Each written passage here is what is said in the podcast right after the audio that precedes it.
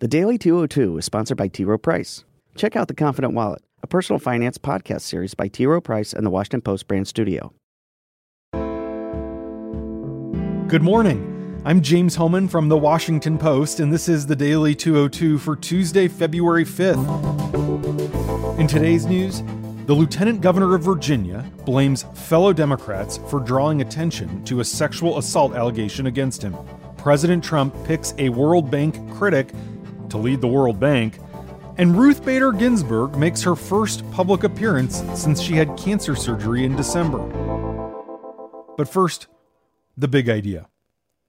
Federal prosecutors in New York served a sweeping subpoena yesterday to President Trump's inaugural committee, seeking all information related to donors, vendors, contractors, bank accounts, and any foreign contributors. The subpoena, issued by the U.S. Attorney's Office in the Southern District of New York and reviewed by the Washington Post, indicates that prosecutors are investigating crimes related to conspiracy to defraud the United States, mail fraud, false statements, wire fraud, and money laundering. Much of the committee's fundraising and operation was headed by Rick Gates, the former senior Trump campaign official who was deputy chairman of the inaugural committee and is now cooperating with prosecutors as part of special counsel Bob Mueller's investigation. The subpoena also specifically seeks all communications with one particular donor, Los Angeles venture capitalist Imaad Zuberi, as well as the firm with which he is affiliated, Avenue Ventures. The company donated $900,000 to the inaugural committee.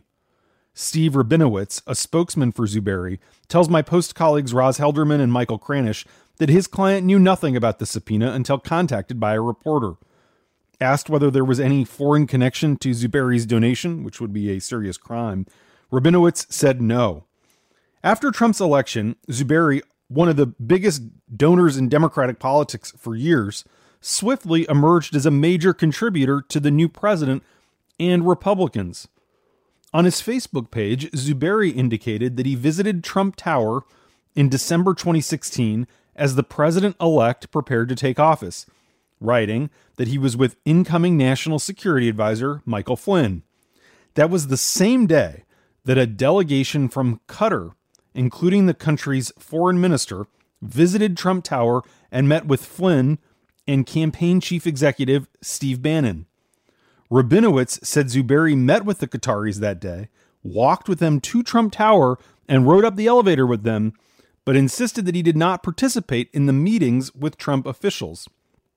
Zuberi indicated on his Facebook page, whose posts are public, that he met with the Qatari foreign minister at the Plaza Hotel in New York the next day. Days later, he visited Saudi Arabia and the United Arab Emirates. All of this is a reminder that you've got to follow the money and that Middle Eastern interference in American politics is also a focus of federal investigators.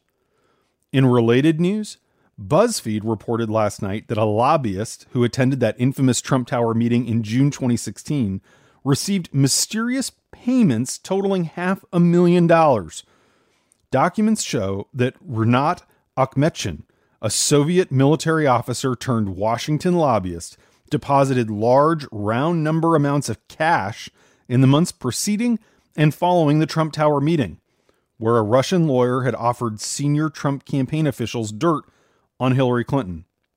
BuzzFeed reports that the same lobbyist also received a large payment that bank investigators deemed suspicious from Denis Katsyv, whose company has been accused by the American Justice Department of laundering the proceeds of a $230 million Russian tax fraud. Mueller's team pulled bank information on all of the attendees at that 2016 meeting, but it's not clear whether the payments themselves are under active investigation. And that's the big idea. Here are three other headlines that should be on your radar.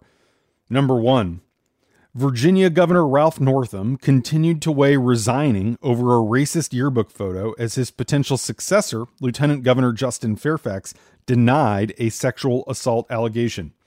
Northam, a Democrat, is trying to buy time as he seeks evidence to prove that he was not in that racist picture, and he's exploring whether he has enough support to continue to be effective. Well, elected officials from both parties stood by their calls that Northam must go. The way forward became cloudier Monday with the incendiary charges against Fairfax. The lieutenant governor vehemently denied that he forced a woman to perform oral sex during the Democratic convention in 2004 when he was a body man for John Edwards. The allegation appeared yesterday on a conservative website called Big League Politics, the same site that uncovered the Northam photo. But the woman first approached the Washington Post about her story soon after Fairfax was elected in November 2017. Fairfax claimed in a statement yesterday that the Post did not publish her story because reporters found, quote, significant red flags and inconsistencies within the allegations. That is incorrect.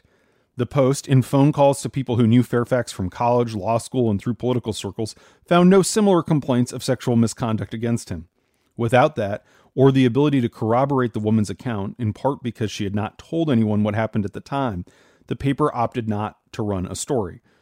Fairfax suggested yesterday that Northam's office might be behind publicizing this allegation, a claim that the governor's aides denied and that escalated tension between Virginia Democrats.